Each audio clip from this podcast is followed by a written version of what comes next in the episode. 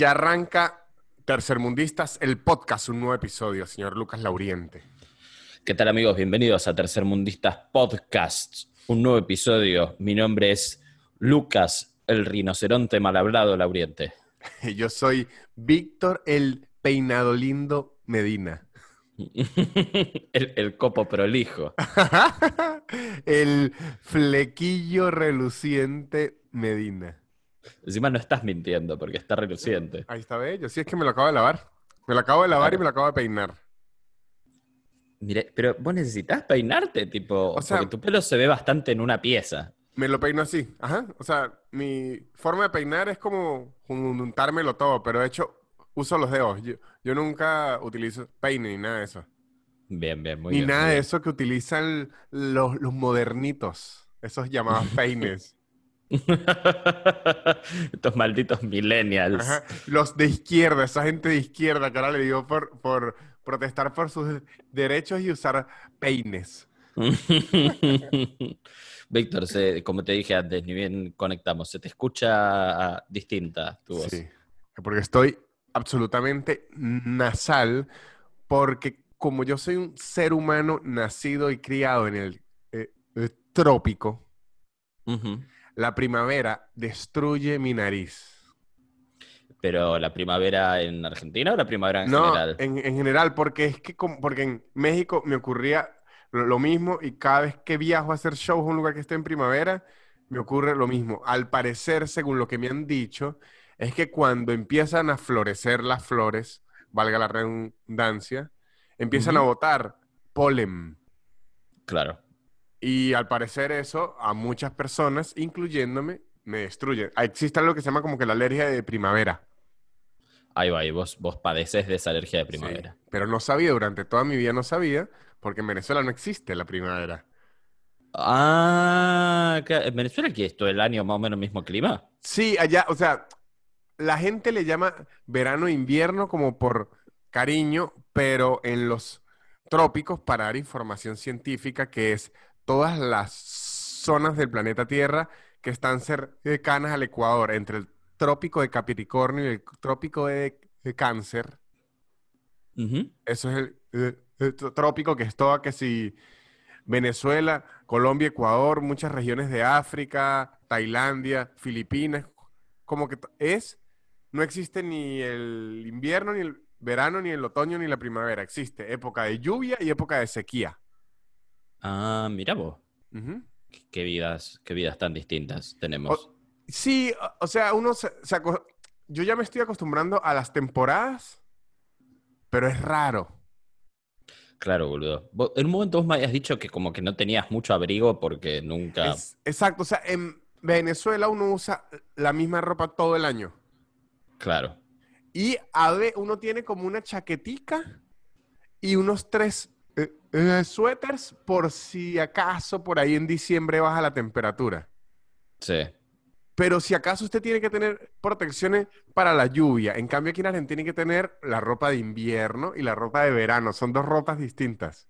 Sí, sí, son dos placares completamente opuestos. Yo igual, eh, a mí pasa algo muy loco con, con el frío y el tema del clima, que es que en las piernas no lo sufro. Entonces es, es normal que yo salga en invierno, un frío de cagarse, yo te salgo en short. No tengo ningún problema. En- Pero en- sí usa chaqueta. Sí, pero un buzo, ¿eh? Yo igual, no, no sé si es porque estoy gordo o qué, pero, pero como que... Es un oso polar. Eso no soy el oso polar. Como que no tengo, no tengo frío, boludo. Tipo, salgo y, y- y si recién me bañé, que estoy todo roto, Ajá. o sea, estoy todo, todo caliente todavía, te- ah, si hace 5 grados afuera puedo ir en remera a comprar y no tengo ningún problema. Ah, no, yo, o sea, yo, a mí me gusta el frío, pero sí tengo que estar abrigado. Claro. Sí, o sea, yo ya, si baja de 11, ya tengo que, que abrigarme. Que sabe que otra cosa que estoy experimentando con mi cuerpo cual adolescente es de verdad que increíble que el cuerpo se acostumbra a la temperatura. Sí. O sea, como nosotros venimos de invierno, ahorita que hace 19 grados, yo ya quiero estar sin eh, suéter y sin nada, sino me da hasta calor. Sí. Y cuando estamos en, en verano, que hay como 35 y baja 19, a uno le da frío. Eh, Nanutria descubre las temperaturas. Claro, es que, claro, Lu- Lucas, porque en, en- es lo que, eh, por lo menos de donde soy yo, en, en San Cristóbal, póngale que Sí. siempre está 23. Ujú. Y cuando hay mucho frío, bajará a 19 y cuando hay mucho calor, subirá a 28. Pero que yo prefiero eso toda la vida, te digo. Ojo, yo sí, o sea, ahora que lo veo, sí, porque es que es como que usted no tiene que preocuparse por el clima.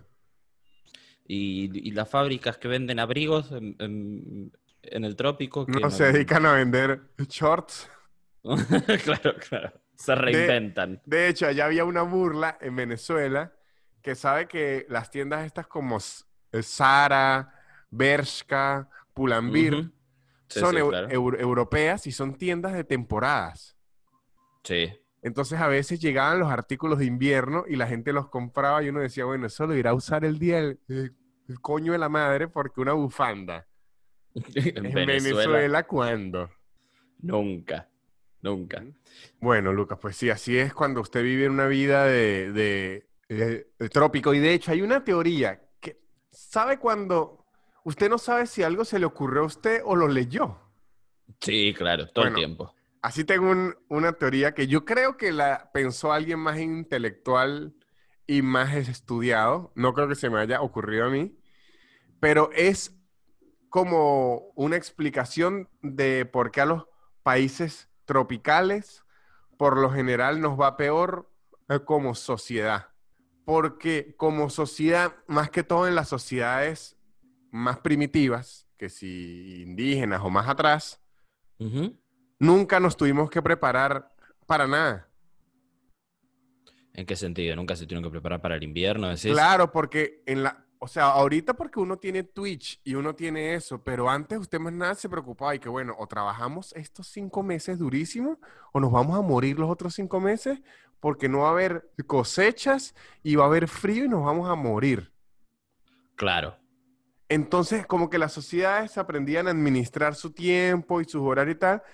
En Venezuela, los indios ni pirámides ni nada, es que no me importaba porque es que siempre estaba a 23 grados.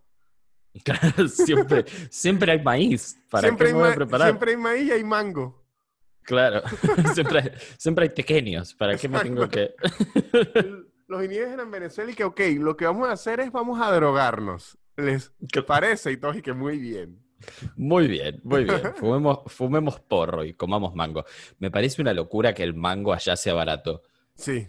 Eh, no, pero no es que es, es barato. Hay un meme venezolano que dice, migrar es pagar por mango. Claro. Allá, allá es como que hay tirado, ¿no? En- Sí, o sea, es que los árboles de la calle son de mango. Wow. No, acá es oro el mango. Sí. Pero a mí me sorprendió aquí que yo, Víctor Javier Medina Me- Mejía, pueda tener siempre 10 peras en mi nevera. Eh, la- ¿Qué pera no hay allá? Sí, pero es carísima. Carísima. Es como el mango aquí. Claro, yo, yo pera no como, que es, es barata acá la pera. Baratísima. O sea, en comparación ¿sí? al mango, ¿sí? Claro, claro, claro, claro. Es rica la pera. Pasa Es que buena, yo, me gusta. yo no como, no como fruta porque tengo una, una, una cosa que se llama ser gordo. y, y no, y no como. ¿Pero no le gusta la fruta?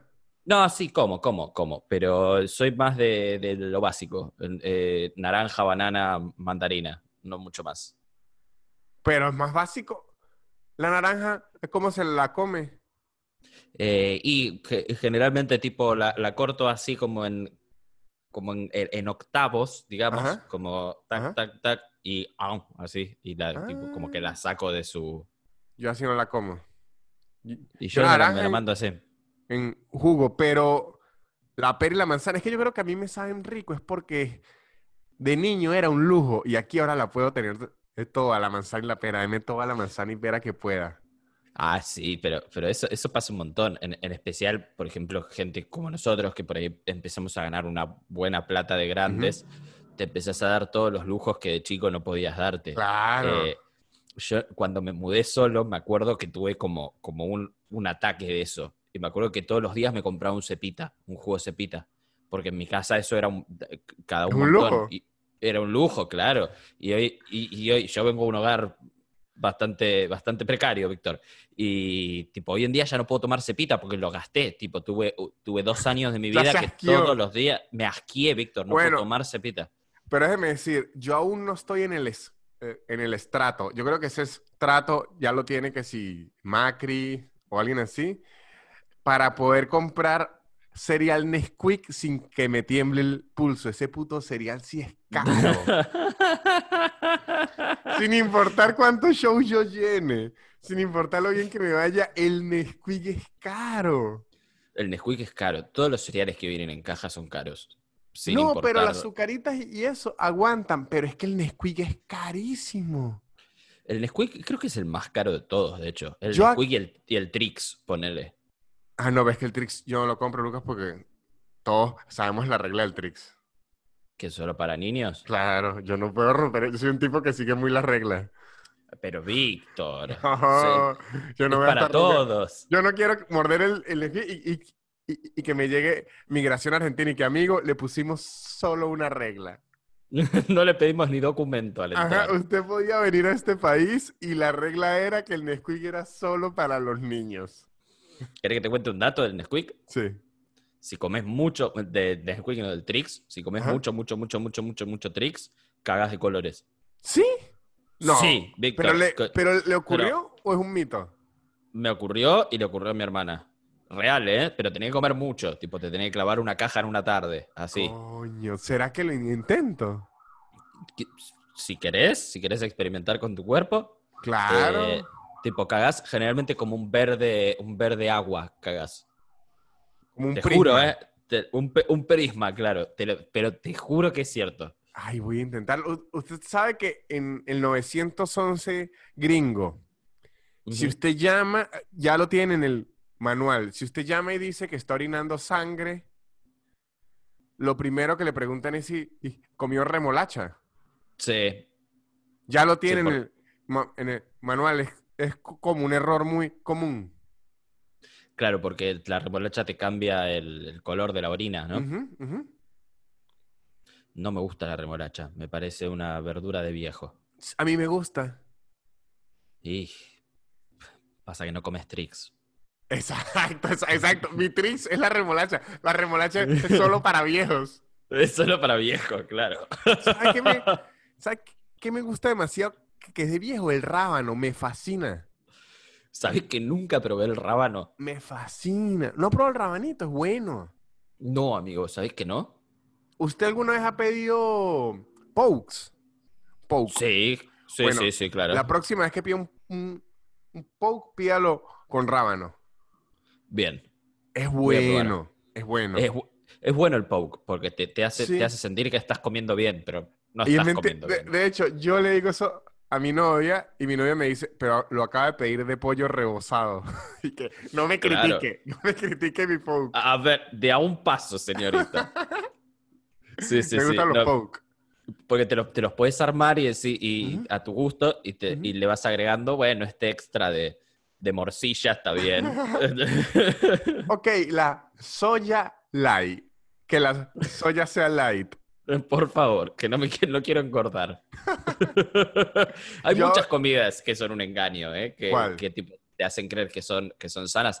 Eh, las sushi salads también, ya que estamos en, en el, en el tema. La- la- la- ca- hay, hay muchas cosas a las que ponen salad, que de salad no tiene un carajo. La No. César, No, es que son en- en- ensaladas, pero porque sean en ensaladas, no necesariamente. lo sé, lo sé, pero muchas veces son esos locales que tienen un green en el nombre, tipo green algo, tipo de, de- de green leaf, ponele, y, y vos, y vos te, te fijás y te pones a ver la carta minuciosamente, tienen un plato que es sano. Después el resto son, to- son todo mierda. Claro, pero eso, ¿sabe que Yo tenía un amigo, un- lo, lo tengo aún, un amigo comediante venezolano que es vegano, no, vegetariano. Y él me decía que es que uno cree que porque es green es saludable. Y ellos lo que están diciendo es que es green. Claro. Es green. Es green. No es ni bueno ni malo. Esa- es green. Usted, o sea, yo le, usted se puede clavar un kilo de papas, eso es green. ¿Por qué, por qué es green? Porque crece del, Claro, porque de es la un- tierra. Es un vegetal, claro. Yo, en mi mente, green es que es de la naturaleza, ¿no? Sí, obvio. Bueno, y una papa es de la naturaleza, pero usted se clava un kilo de papas y no es nada saludable. Bueno, boludo, es, eh, esto, esto que decís, la, la otra vez me vi, ¿viste Super, Super Size Me? Sí, el de McDonald's, Eh, ¿no? El de, el de McDonald's. Bueno, está la 2 del tipo, que es Holy Chicken, se llama, que es sobre, sobre la industria de los pollos. Y el tipo lo que hace es básicamente crear un, re- un restaurante de comida rápida de pollos y te muestra cómo es el proceso Ajá. para crear un... Y habla mucho de esto, de cómo eh, las granjas que venden pollos o, o mismo los restaurantes que venden pollos juegan con eh, la visual de que todo lo que vos comprás viene de una granja preciosa, de un prado verde y que los pollos son, son ponele, hablan mucho del término eh, que no crecen enjaulados, cage free. Y el chabón explica en ese, en ese documental que eh, cage free puede significar cualquier cosa. Puede significar que, que, por ejemplo, él hace que sean cage free porque los tiene a todos en un, En un hangar. en, un- en una especie de hangar, claro, algo así, pero los super poblado y les, po- les pone como una especie de, de- de- de puertita así pequeñita y ven un poquito la luz, pero te estoy Claro. hablando como si fuese este cuadrado, ¿eh? que no entra ni un pollo ahí. Mire, les cuento qué le hacen a los eh, pollos para que sean rentables, que es de las cosas estas que me van a escribir en los comentarios. Qué horrendo, Víctor, que digas esto, pero es lo que ocurre en la realidad, en las granjas. Las aves en general, y los pollos y las gallinas son aves, tienen un reloj biológico muy preciso. Por eso es que ellas se acuestan a dormir temprano, porque ellas viven con el sol. Mientras haya sol, ellas están despiertas y a las 6 de la tarde, cuando se está yendo el sol, se acuestan a dormir. Entonces, ¿qué hacen con los pollos de criaderos? Los meten a todos en un hangar. Y esto no lo vi en ningún documental. Lo vi con estos ojitos bellos. Con estos ojitos miopes. Los meten a todos en un hangar y le ponen luz artificial las 24 horas o 18 Sí. horas o 16 horas para que no duerman prácticamente nunca, sino que se alimenten, se alimenten, se alimenten, se alimenten, se alimenten y les dan la cantidad de alimento que un pollo normal eh, comería en un año en cuatro meses. Lo inflan y lo venden. Sí, sí, Así. esto lo mostraban ahí, boludo. Y de hecho, comen tanto que muchas veces mueren de paros cardíacos, Exactamente. eh, sus patas no soportan, entonces se les quiebran. Oh, es que, es que- es una mezcla entre, entre todo lo que comen y lo poco que duermen. O sea, el cuerpo está hiper revolucionado. Sí. Quedan como fisicoculturistas. Exactamente, exactamente. De hecho, en este documental muestran eh, cómo sería un pollo normal, un pollo que se cría en una granja, ponerle, no sé, en, en la casa de tus papás, que, que- que- en la finca de tus viejos. Eh, y muestran estos pollos, estos pollos Chernobyl que crían para, para hacer los nuggets y son tipo Sí, sí. así contra un pollito normal. No, ahorita mi papá está peor. De hecho, hoy, de- y la voy a poner aquí. Voy a ponerla aquí, la foto que me la envió, tuvo pollos nuevos. O sea, la gallina le, le dio Parió. pollos, pollos nuevos. O sea, en, es que ya no pare, sino eh, Pone los pone huevos. los huevos, luego los en, empolla. Y si los empolla bien, nace. Pero ahora que mi papá ya está viejo, ya se le quitó la crueldad. Y entonces ahora no mata ninguna. O sea, ahora es al revés. Si alguien le hace daño a sus gallinas, se vuelve loco. Bueno, qué bueno. Ahora son sus niñas. ¿Cuántas le digo- gallinas tiene tu viejo? Empezó con tres y un gallo. Y ahorita creo que tiene once. Porque han ido. Ah, tiene mierda. Pollas nuevas, nuevas y nuevas y nuevas. Y, y se la pasa todo el día ahí, pero antes en su mente lo hacía y que para vender, pero ahora no, ahora es que le gustan. Claro, le gustan las gallinas. Ajá. Me gusta el, el- el gallo ese, está chocho, tiene un harem. No, no, pero, pero ahorita tiene dos gallos y se pelean a veces. Ah, sí. Sí. Es- es- pero es- dos y once son cinco, cinco gallinas y media para cada uno. pero los gallos no, no se reparten así. Ellos dicen yo las quiero todas. no saben matemáticas. No, ellos igual que ellos son de la naturaleza, ellos son alfas o no, y, y los gallos se pelean duro. Lo que mi papá sí hace es que se come los huevos, porque bueno, algo tienen que hacer con los huevos. Claro. Ujú. Bueno, mira que Sí, se cómo dedicó a aprende eso. uno, ¿eh? Se dedicó a eso de viejo.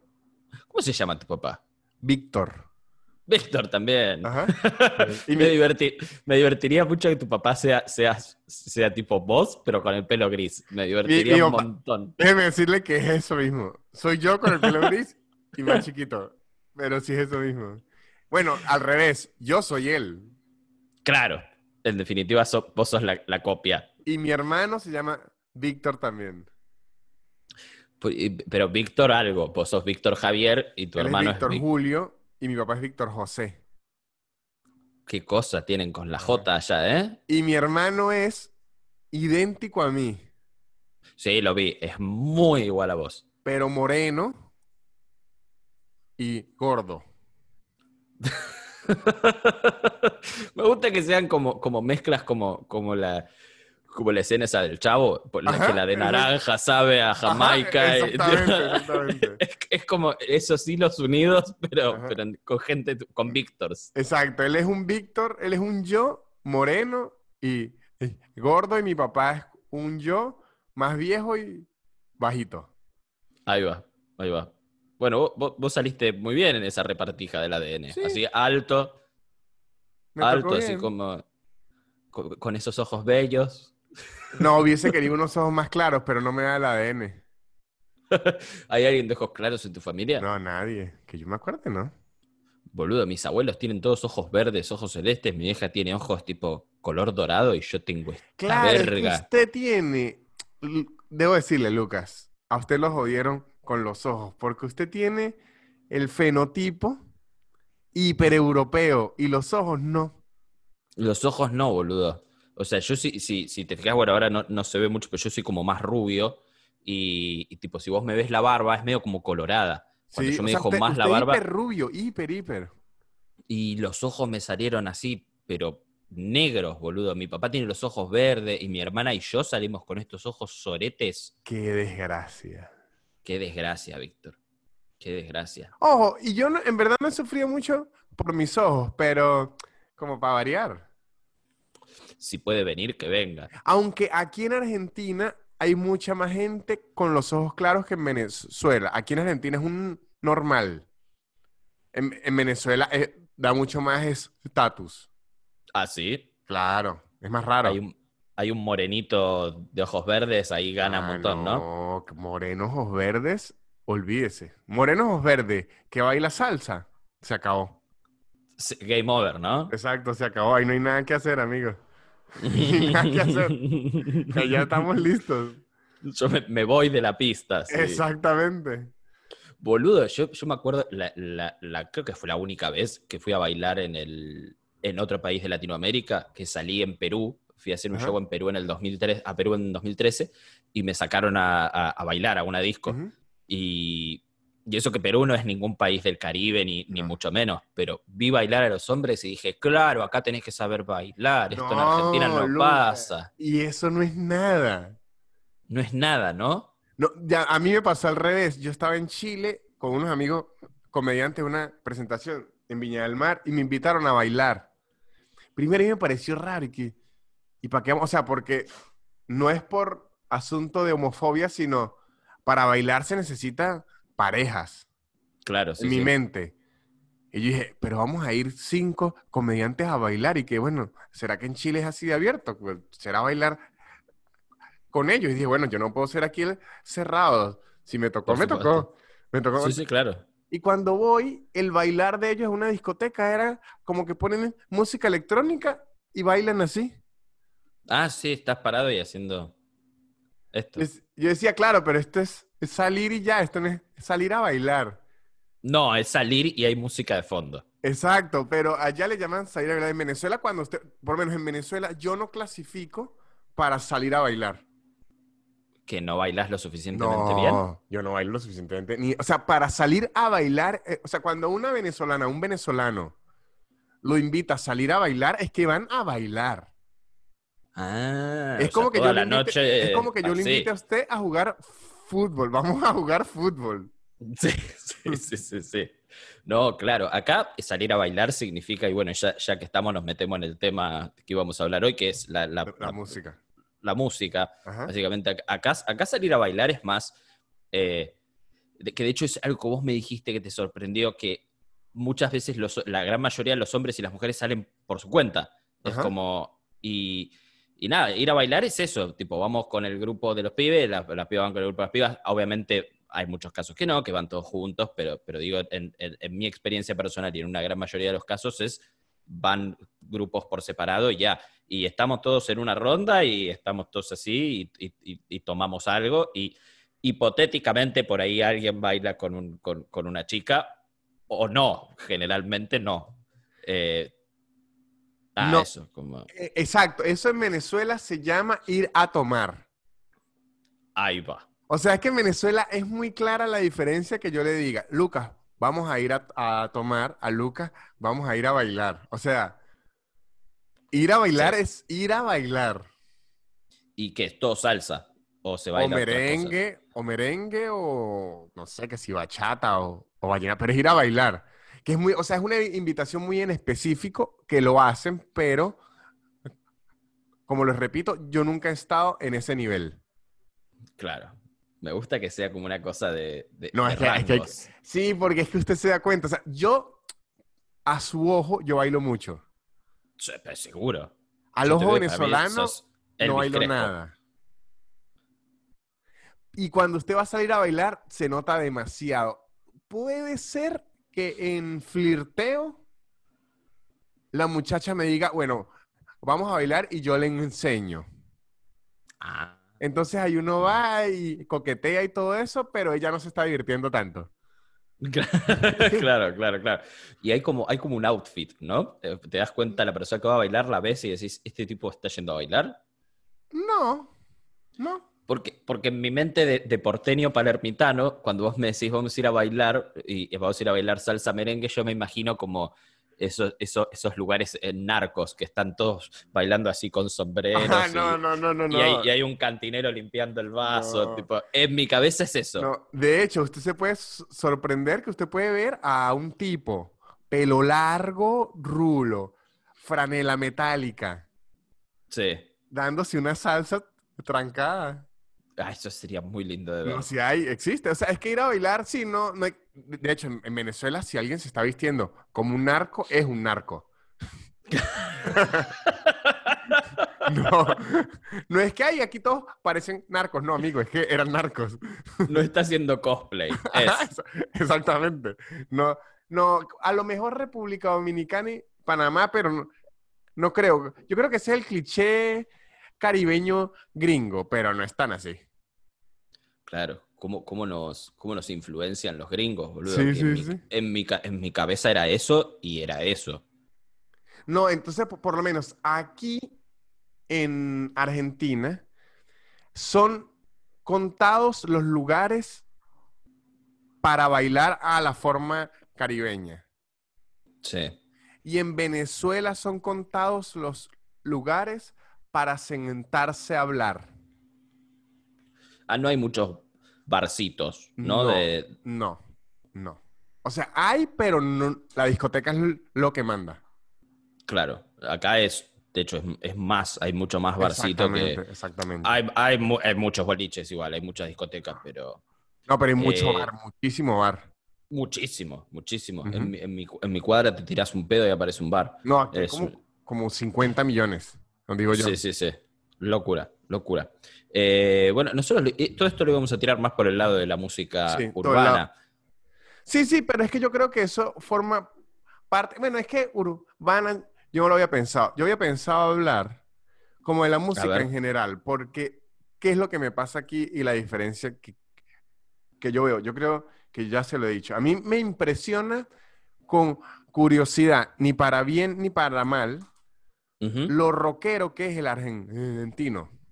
es muy Sí. rockero. Es, aquí es muy de rock. De hecho, yo puedo decir que Argentina y México son como los papás del rock en es- eh, español. Puede ser, sí. Sí. Tienen millones de bandas y hasta la fecha. Y es normal o medio normal ver que si a papás, por lo menos, su- papás oían rock. No, pero no te olvides que yo vengo de una familia evangelista. Ah, ok. Como que no, no es parámetro, mi familia. Pero aquí los papás de, los demás oían rock. Y pues sí, sí, sí, sí, sí, generalmente sí. O sea, o, o escuchan música que tiene, tiene un background por ahí un poco más de, de banda, de, de- de Ujú. guitarras. No, no sé si necesariamente rock, pero, pero sí, sí. Recontra. Porque en Venezuela, mis papás, o sea, allá el papá rockero es, es como algo. Es como, ay, un, Claro. un pa- papá rockero. Los pa- papás caribeños son merengueros. Ahí va. Son salserines. No, salsa es otro, otro. La salsa en los 90, en los 80 y en los 70 es lo que es idéntico a lo que aquí en Argentina es la cumbia. Sí, de calle, esto lo hemos hablado ya. en. Exactamente. Es, es- exactamente. Por lo menos mi mamá es más salsera porque mi mamá tiene más barrio. Claro, y tu papá es más merenguero. Exactamente. Merenguero, mucho merengue, mucho merengue. Y es Yo- rarísimo. Y, eh, no- como que no, no puedo diferenciar entre la salsa y el merengue. Si me pones dos canciones, no te sabría clasificar una y otra. ¿eh? Eh, la que usted ha escuchado prácticamente toda es salsa. Ahí va. O sea, es que merengue, ¿qué le puedo decir que es merengue que usted haya podido escuchar? Merengue es. Usted escuchó, aquí llegó Fulanito. No, ni puta idea. Eh, Por ahí, por ahí llegó. A, mi- a mis oídos no ha llegado. Elvis Crespo, vamos a ver si es salsa o merengue. Elvis Crespo, género. ¿Sabías que Elvis Crespo se hizo merengue. una paja? Es merengue. ¿Sabías que Elvis Crespo se hizo una paja en un avión? ¿Lo descubrieron? Así se hace merengue. Bueno, Elvis Crespo es merengue. Ahí va, listo, Ajá. bien. Pero eso Sigo, sigo sin entender la diferencia, pero, pero ponele. sí. podemos decir que Elvis Crespo es merengue puyado. O sea, es merengue como fuerte, trancado. ¿Ha, ha escuchado La Fania? No, Eh, Héctor Lavoe. me suena un poco más, pero no. Perdón. Eh, Ya- hay- debe haber muchos venezolanos escuchando esto y diciendo No, no importa. argentino ignorante, No, hijo de mil es que- puta. Pues, Si aquí no se oye, que aquí usted me puede empezar a nombrar mil bandas de eh, cumbia y no tengo ni idea. ¿Ha escuchado que sea Celia Cruz? Sí, claro. Eso es salsa. Sí, aguante Celia Cruz. Pero Creo, Celia Cruz, e- Celia Cruz era cubana, igual. no, sí, sí, es- estoy hablando del Ahí va. Caribe. Elvis Crespo Oh, ok, ok. también es que sí de Puerto Rico. Bien, bien, No, perfecto. no, hablo es que el eh, Ca- Caribe se oye lo mismo. Es que por eso es que no lo diferencian, porque es que aquí no llegaron esos géneros como fuerte. Aquí usted me pone a mí a, a decir entre dos cosas argentinas y no va a tener ni la menor idea. Ahí va, ahí va. Pero sí, sí, acá, acá es, un, es un país muy, muy rockero y creo que esto también se junta un poco con el, con el fenómeno que te sorprendió a vos, que es que muchos argentinos tocan instrumentos. Exactamente. Y de guitarra. Muchísimas. Mucha guitarra. Mucha guitarra. O sea, generalmente, eh, no sé, por grupo de amigos acá tenés por lo menos uno o dos que saben tocar la guitarra. No, Por lo más. menos. Más. Depende del grupo, depende del grupo, sí. O sea, si, si estudiaste en un colegio público, probablemente, probablemente conozcas más de uno. Si, escucha- si, si estudiaste en un colegio de música, guitarra- ni hablar. La guitarra es más de, de colegio público. No, di- digo, porque, no sé, generalmente, no sé, la- la- los, los- los más chetos, eh, no sé, no, no, en, mi, en mi experiencia personal no los veo más conectados con, con- con la guitarra. Por ahí hacen algún, algún otro, si hacen un instrumento, hacen otro instrumento, o, o- o, no sé, piano, violín, o por ahí eh, se se tiran más para el lado del deporte, ¿entendés? Más el rugby, más el, el, no sé, el polo, si tenés ya mucho dinero. Eh, pero sí, sí, se reconecta. Acá, acá es. es me, me- me- gusta eso que decís que, que- O me llama la atención por ahí, que decís que Argentina y México son como los padres del rock en español. Eh, obviamente no, estamos dejando afuera a otro- otros países que deben tener mil bandas increíbles de rock en español, pero sí, acá hay, hay muchos eh, exponentes fuertes. Eh, Soda en Latinoamérica pegó. Soda fue zarpado. gigante. Soda Stereo en Venezuela fue gigante. Bueno, de hecho, usted, ustedes mataron a Cerati con su, con su No, perico. no nosotros, el perico venezolano. Eh, su perico, por eso, por eso. Exactamente. Nosotros se, se los dimos vivo y nos lo trajeron muerto, hijos de Ah, puta. pero ¿quién lo manda? ¿Quién lo manda? Allá pegó, le digo, seguro me quedo corto, A ver, porque fue mucha influencia del rock argen- argentino. Soda. Los pericos pegaron demasiadísimo. eso es muy loco, boludo. Ahora vamos Pero- a hablar de eso. Demasiado. Los pericos pegaron demasiado. Yo me sé de memoria Mil en vivos. El, Eh, el disco Mil en vivos. el- ah, bien, bien, bien. Bueno, yo no tengo tanta cultura Bueno, periquera. en, en Venezuela pegaron muchísimo. Los fabulosos Cadillacs. Sí. ¿Qué otra banda argentina pegó demasiado? ¿Los redondos no pegaron allá? No, ¿no? Mm, Se, se llegó a escuchar, pero no al nivel de las que les estoy mencionando. Claro. Con los Pericos pasó algo muy loco, que siempre fue una banda muy grande acá. Pero cuando se fue el Baiano, como Ah. que acá se, se sigue escuchando porque es una banda muy respetada, pero hay, hay como, como un par de casos puntuales. Poner, no sé, hay una banda que se llama Los Caligaris. Que, La he escuchado, pero no sé qué. o, o- o Los Auténticos Decadentes, ponele. Ajá, son, bandas, sí, son bandas que son grandes, pero que no meten ni en pedo acá la cantidad de gente que meten en México, ponele. Los Ah. Auténticos Decadentes tienen un, tienen un DVD grabado en el Palacio de los Deportes para 27.000 personas. Y acá los auténticos decadentes no meten 27.000 personas, los Caligari menos. Pero los, Eh, los pericos sí metían. y los pericos en, en una época muy fuerte los pericos metían muchísima gente. No sé, no sé si al nivel, pero, pero no sé, los pericos van a México hoy y meten teatros de 6.000 personas. O sea, tipo, En 10.000 Venezuela personas. fueron gigantes. Soda fue gigante. ¿Aquí? Sí, obvio, Soda fue de, de las bandas más grandes de nuestra historia, junto con Los Redondos, eh, qué sé yo, fueron a, a poner, no sé, Soda cuando se despidió acá, los últimos recitales que hicieron fueron eh, River, creo que hicieron seis Rivers, seis, Seis estadios River. Rivers. Sí, Y eso es que una locura. de 30 mil no más. El Estadio No, River tiene más. 65 mil.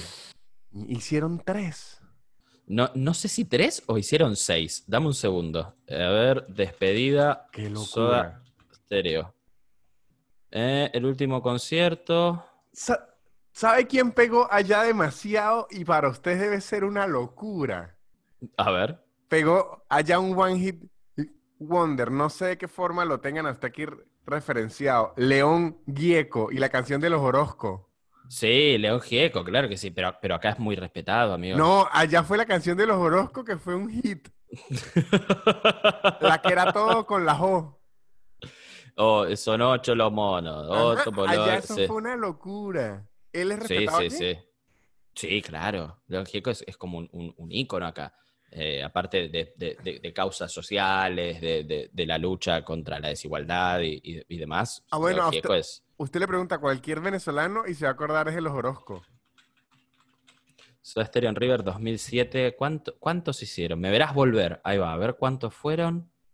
Eh, espectáculos en Norteamérica 7. En, en ah, Buenos Aires. Acá hicieron tres. Tres River hicieron acá. Tres River, no es mucho. Igual es mucho. Sí, en Santiago hicieron un estadio nacional. En Guayaquil, en Ecuador, hicieron el estadio Alberto Spencer. Ah, no, en Chile hicieron dos, mirá. Ah, no, hicieron cinco. Cinco En- Rivers. Mirá, no, más, más, mirá.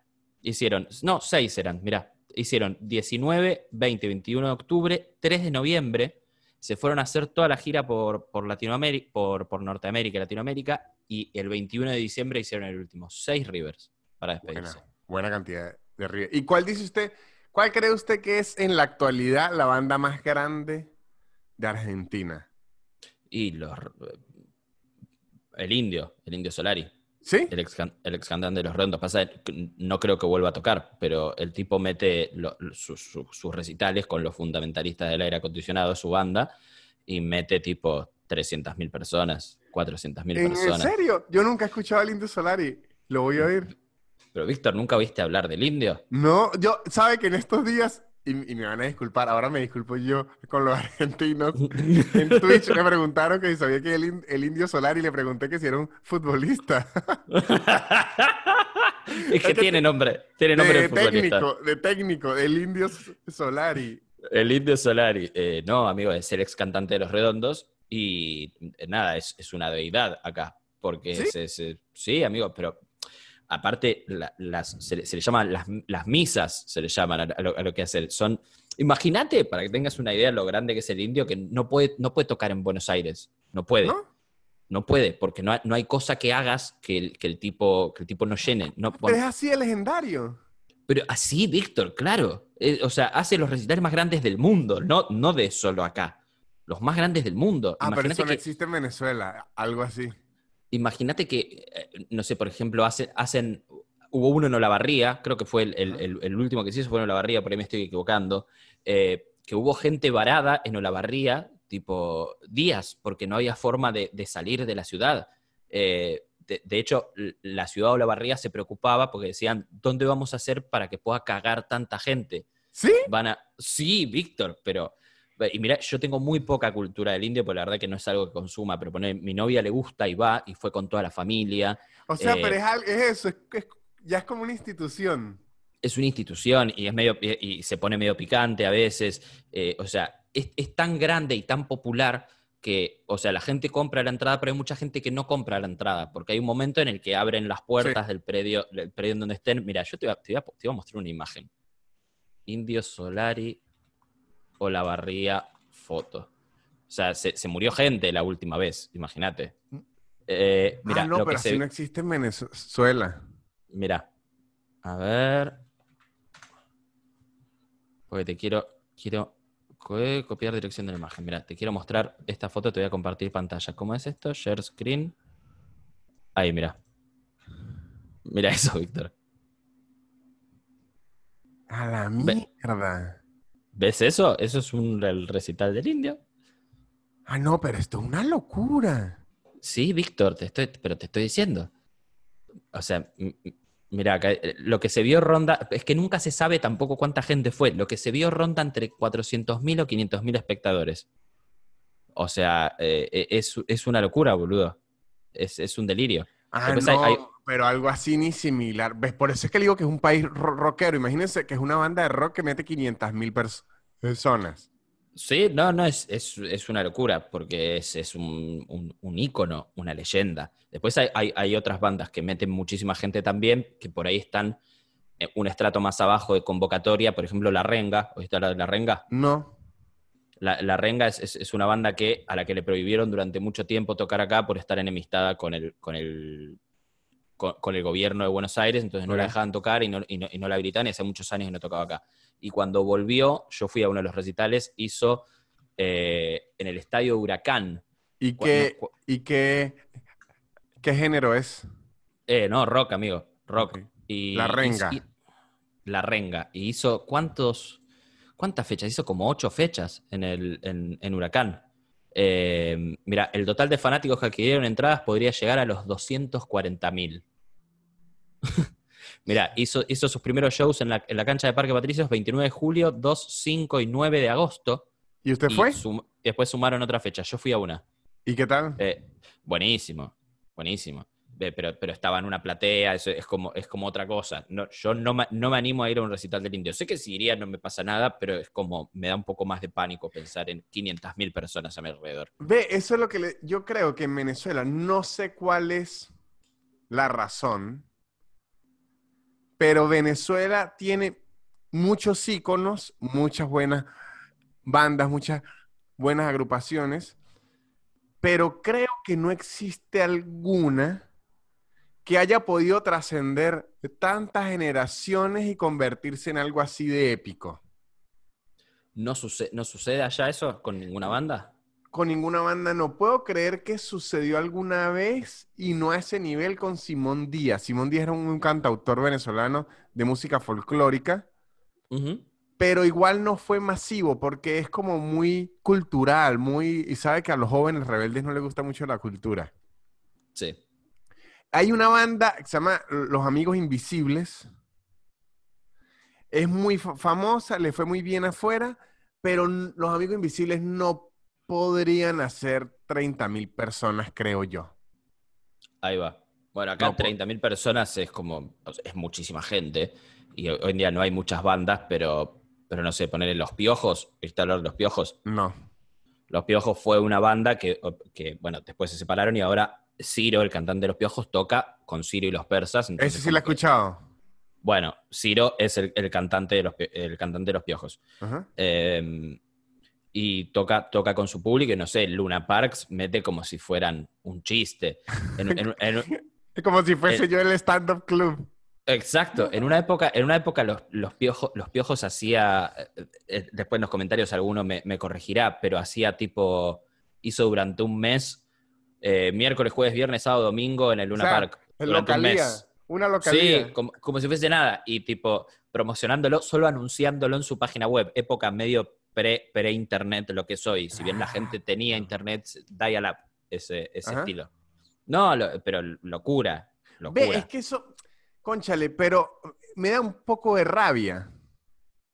Porque habla mucho de la cultura argentina. La cultura argentina es de muy, es de mucho asistir. Es de, o sea, es como un buen eh, fanático. Sí. La cultura venezolana no es de ir a conciertos, me incluyo. O sea, uno sí va a sus cosas, pero le gusta muchísimo, muy tacaña ¿No, no le gusta gastar plata? en, en- en eso. Es que allá, no sé por qué, pero con- imagino que lo- los músicos supongo que se frustraron demasiado porque los amigos invisibles lo conoce todo el, el país, el todo. Imagino que ellos viendo la comparación que otra banda de su misma popularidad o menos mete 30 mil en otro lado y ellos en Venezuela no pueden, debe ser frustrante. Uf, recontra. Pero yo creo que acá es, es- ese fenómeno del que vos hablas se, se vincula mucho con el fútbol, ponele. Yo sé que siempre terminamos como eh, cayendo en lo mismo, en el mismo cliché por ahí, pero el, el argentino cuando se fanatiza mucho, se, se fanatiza a nivel fútbol. Y también tiene su, su- su lado negativo, eso, ¿no? Ponele, porque el, el público argentino le exige mucho a, a- a sus artistas. Eh, entonces como que la vara está súper alta. Eh, por ahí una banda saca un disco que es, que es una mierda y, y- o, o- o que ni, ni siquiera que es una mierda, que es algo distinto a lo que venían haciendo y, y ya el, el- el- el- el argentino cabeza de termo, el cabeza de termo, no estoy diciendo que todos los argentinos seamos, sino que un estilo puntual de argentino está como, eh, ¿por qué no volvés a hacer? Te revendiste, eh, hijo de puta. Es como la, Ah, la no. la la futbolización de las cosas. Ok, no, no, entonces creo que ahí sí en Venezuela es como que, de hecho, los Amigos Invisibles tuvieron como tres discos épicos, luego siguieron sacando buenos discos, pero como que si a uno no les gusta, bueno, me gustan los otros, como que no le Claro. exigimos mucho. No, no, acá no, eso no existe. No Ahí me, ahí me han dicho que aquí, y, y Charlie es un dios. Y Cha- sí, claro, Charlie es un dios. Por supuesto. Charlie, Charlie, ponele ahora, que ya está muy viejo, pero Charlie, tipo, te anuncia. eh, un día, tipo, anuncia, che, la semana que viene hago un Luna Park, hago un Gran Rex, y, se, y tipo, se agota a los, al minuto y medio. ¿Sí? ¿Entendés? Sí, obvio, Ah, no, claro eso no que sí. existe en Venezuela. Pero es lo que yo le decía, voy a soltar esto en símbolo de protesta, mire. Es lo que yo le, es lo que yo le decía que ocurre, conchale, ser músico en Venezuela es frustrante ahora que lo pienso. Eso no, en la actualidad puedo asegurar que con ninguna banda nacional ocurre a esa magnitud de meter 5.000 personas a esa velocidad. Pero le puedo asegurar que con los comediantes sí. Bueno, Sí, George eh. Harris le puede agotar a usted 10.000 personas en un día. en Venezuela, En Vene- no, en Venezuela 30.000. Qué locura, boludo. Sí, e- eso es algo que a mí me sorprendió cuando empezaron a venir eh, todos, todos tu- tus amigos venezolanos, que ahora eh, a, a un par ya los considero como, como ami- amigos también, no sé, LED, tipo, eh, cuando- bueno, ni hablar cuando vino José, José Rafael, que, ah, que pero es que llenó- José Rafael llegó recién salido de la cárcel, que eso era... Claro. Morbo, morbo, Ajá, morbo. ajá. Tipo, verlo, verlo hacer tres auditorios de Belgrano y dos Iranush, creo que hizo. No sé qué, qué, qué, lo- qué locura hizo. Que yo te decía, Víctor, esto no lo hace un comediante de acá. ¿Entendés? No, Entonces no. fue como, mirá. Y allá había, hay uno que es, es más au- autóctono, pero es legendario. Es como, en Venezuela hay dos comediantes que son como decir la referencia. Sí. Uno es Emilio Lo- Lovera Lo vera. ujú. y otro es, uno se llama el Conde del Guácharo. Es un personaje. Sí, sí, lo sé, me- me- lo, lo conozco. El Conde del Guácharo, en su época, ahorita ya porque él después se dedicó a ser el empresario. Él ahorita tiene hot- hot- hoteles, tiene una bebida achocolatada, tiene harinas, ya se dedicó a ser como un magnate. Sí. Pero él en su época de oro podía meter 10.000 personas sin problema. Claro. Pero las bandas no. De verdad, qué loco la diferencia cultural esa que me beneficia. Pero sí, sí, que a, que a vos te viene bien. Acá es medio, es medio lo, lo- lo opuesto. Igual los comediantes te- vi- vivimos bien acá y de hecho eh, como que acaparamos una gran porción del teatro y, y- y bueno, después por eso vino también un poco el resentimiento de los actores más tradicionales hacia el stand-up y de- que de esto ya hemos hablado en muchos, otros, muchos otros podcasts y mismo en Twitch. Pero, pero sí, me imagino que ser músico en Venezuela debe ser frustrante, ver cómo... Sí, porque yo, es que, le digo porque lo veo aquí en Argentina eso. Usted me menciona bandas que yo no conozco. Ojo, la culpa no es de las bandas, la culpa es de mi ignorancia. Las bandas son, son increíbles y ya, pero digo, una banda que es grande en Argentina, mete 30 mil personas, a una banda venezolana le toca ser gigante en Latinoamérica para ni meter las 30 mil en Venezuela. ¿Me explico? Sí, sí, obvio, obvio, perfectamente. Qué raro, pero no, no puedo llegarle a una... Ah, ¿sabe quién le podía meter a usted 10 mil personas? ¿Quién? Salserín. Mira, Salserín. Bueno, pero Salserín fueron los, los Backstreet Boys de ustedes. Exactamente. Yo creo que Salserín le podía llegar a meter 10 mil personas en su época. Claro, mira, mira qué locos que son los parámetros, que vos me decís Ujú. 10.000 y que, que es un montón de gente, aún acá en Argentina es un montón de gente, pero, pero como acá si te hablo de lo más grande, está tan lejos de ese número, Claro, tan lejos. Por- Por eso es que digo, porque es como en magnitudes. O sea, 10 mil para, un evento musical nacional en Venezuela, porque le puedo decir, Metallica mete más de 10 mil, Sí, obvio. Rolling Stone mete más de 10 mil, pero para un artista nacional en Venezuela es un número abominable. Para un músico, para un, comediante, aunque sigue siendo gigantesco, no es imposible. O sea, George Harris lo hace. George Harris metió 6.000 en Santiago. Y metió 4.000 acá también. 4.000 y porque yo creo que él se puede hacer un Luna Park ya. Sí, claro que puede. Claro que puede. Pero, si, le, si le mete onda, te hace, te hace un estadio más grande que el Luna Park. pero le puedo asegurar que se unen las tres bandas más famosas de Venezuela y no hacen un Luna Park. Ojo, y no estoy diciendo que es mejor que qué, No, nada, son sino culturas que va a tener más asistencia. Total, total, total, total. Eh, pero mira, mira vos qué loco. Me, me sigue pareciendo tan gracioso que no conocieras al Indio Solari. No por, no por, no por ignorante, eh, no por ignorante, pero, No, pero ahora a mí me da más ya- risa. Ahora a mí me da más risa. Imagínense la gente que estaba en mi Twitch, yo preguntándole que si era un jugador de fútbol. No, qué gracioso. Yo preguntándole si jugaba en Racing. Que, la- el- que le digas Racing me parte. Por eso, y yo diciendo parte. que el Indio Solari juegue en Racing. Un argentino se murió. No le agarra un bobazo a un argentino si te escucha decir eso. Te- le agarra un bobazo, Víctor. Claro, pero es que él es a quien... Yo voy a escuchar el Indio Solari porque no lo había oído. O a lo Y, mejor eh, sí, no me acuerdo. A ver, por ahí es, es música que no sé si para tu oído es como. Pero que a qué se parece un es un trovador. No, no, es rock, es rock, es que no se parece a nada. Eh, no, no- no te puedo, no te puedo decir a qué se parece, porque no se parece a nada. Y, y es como un, como un poeta, entonces. se como parece no- como a Vicentico. No, no, nada que ver. No, no, Víctor, deja de hablar porque te, va- te van a prender fuego de la Es casa. que no sé. No, está bien, está perfecto, Víctor. Yo te juro que te entiendo, amigo. Pero. Claro, pero yo con razón he visto en la calle como muchos hablándose del Indio Solari. Yo cuando iba en Corrientes veía que si el último disco del Indio Solar y tal, y, pero en mi mente como que siempre este debe ser un futbolista que toca cumbia o algo así, ¿qué, qué está pasando? Víctor. Claro, pero es que no sabía quién era. Dios, el momento Víctor. El momento Víctor. Ojo, y... y, y Un, fut- un fútbol, el Indio Solari es un futbolista que toca cumbia. Ay, Dios, que juega en decirle- Racing. la voy a echar un poco al agua a mi novio. Voy a echar un po- a- Aquí se tiene esa expresión. Sí, sí, sí, sí. Un Ajá. poco sí. la- ella trabaja en una tienda de instrumentos musicales y un día me dijo, inclusive yo que sí, venezolano, me dijo, hoy vino como un tipo muy famoso aquí y, y yo creo que había que darle descuento y no sé si se lo di y tal y, y yo no entendía, no entendía y después me buscó una foto. Mire, era él, lo conoce, Baiano. No jodas.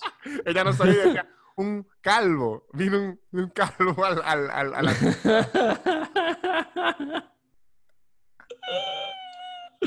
Bueno, pero, pero no, no la culpo igual, pues si, si me pasara a mí eh, estando en su lugar, estoy, en, no sé, en Venezuela, en una, Y que usted una se tienda. pierda. ah, ¿Usted, ¿Usted ha visto la cara de Servando o de Florentino? Sí, O sea, sí, pero no, no, no me las acuerdo. O sea, la- las vi por, por Bueno. googlear.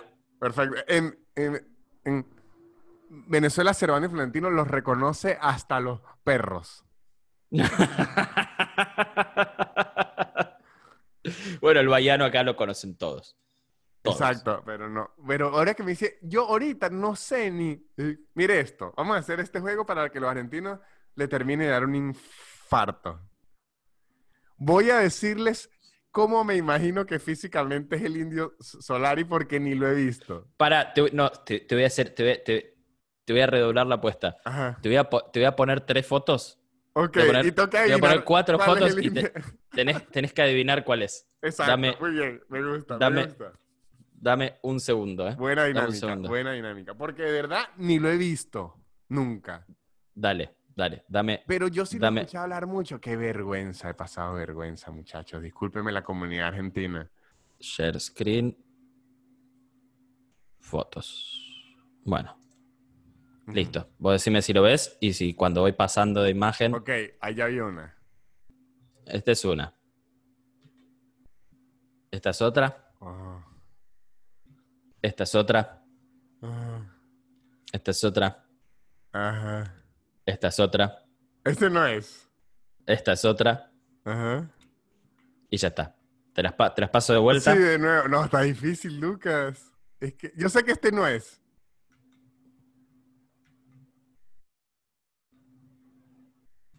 Ok, vamos a hacer algo.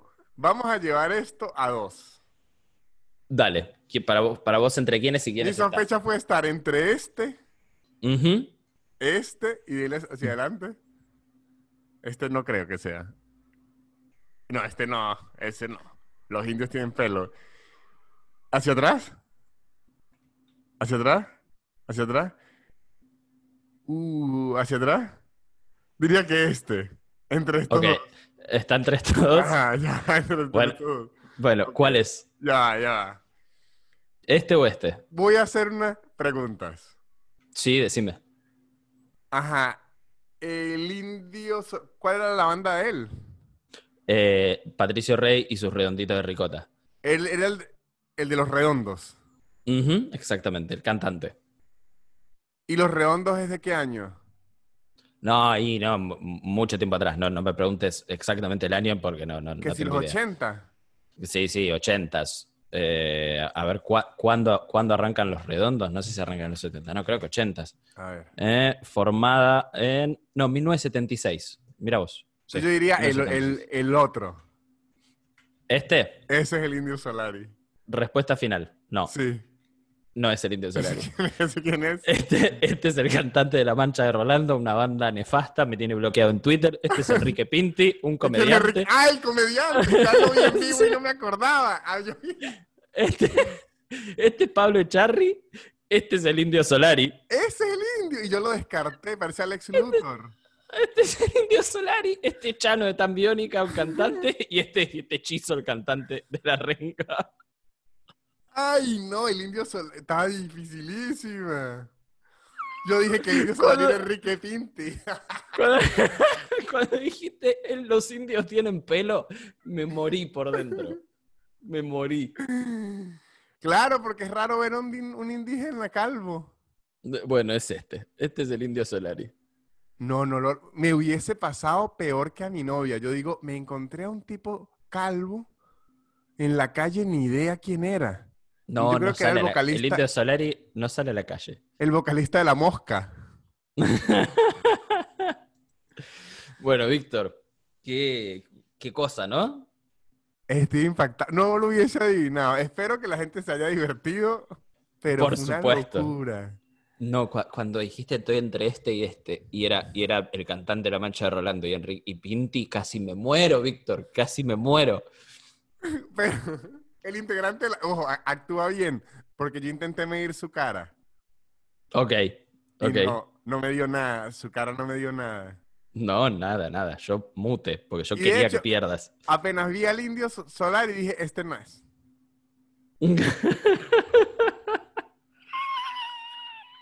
No Te la hice difícil igual. No, pero estuvo buena, estuvo bueno. No, pero es que no lo hubiese adivinado. No lo hubiese adivinado por nada. Por nada. Está bien, no-. No tenías por qué. Bueno, Lucas, ¿qué aprendimos hoy? Hoy aprendimos que. eh, yo aprendí que hay que tener en cuenta que los indios pueden ser calvos. Que la, la, la no excluye a los indios. Dejar la discriminación. Yo aprendí que el indio Solari, además de ser un increíble músico, se presta confusión para ser jugador de fútbol. Sí, y como comediante también. Exactamente.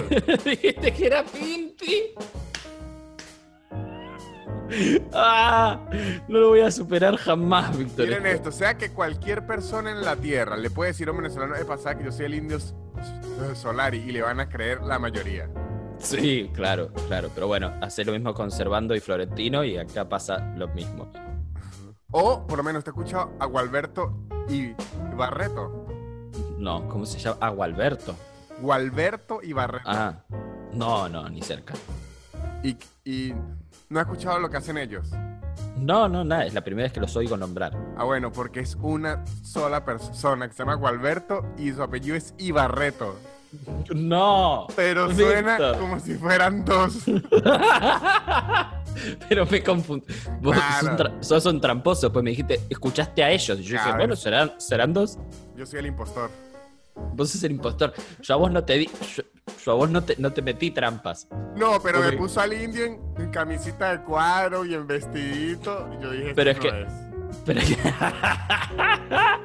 pero también te puse un par con guitarras. Como, Sí, y, yo claro, te, y yo- y- pero, y yo te había dicho que era el cantante, no te dije que era el guitarrista. Claro, pero como en las bandas de rock, el cantante casi siempre hace otro instrumento. Está bien, está bien. Bueno, fair enough. Eh, yo aprendí. Yo aprendí hoy también que quizás me hubiese convenido en nacer en Venezuela y no en Argentina, si hablamos de la gente que puedo llegar a meter. Sí, pero eh, con los 20 años de chavismo y hiperinflación, creo que preferiría la de aquí, Lucas. Si hablo, si hablo a nivel convocatoria, creo, creo que me hubiese convenido Venezuela. Solamente por eso. Yo también aprendí que hay que explicarle a la comunidad argentina que no todas las discotecas de Venezuela están llenas de narcos. La mayoría sí, pero no todas. Yo aprendí que si en Venezuela alguien parece narco es porque es, narco. Es porque probablemente es narco. Es exactamente. hay Bueno, que amigos, aplicar la regla. Si parece, es. si parece es, perfecto, perfecto. Discriminación. Ajá. Chicos, cuéntenos ustedes qué aprendieron en los comentarios y nada, nos vemos la próxima. Víctor. muchachos, muchas gracias. Chao. Perdón, indio. Perdón, eh, a- a- Gualberto y Barreto. No, ese, ese ya está muerto, así que tranquilo.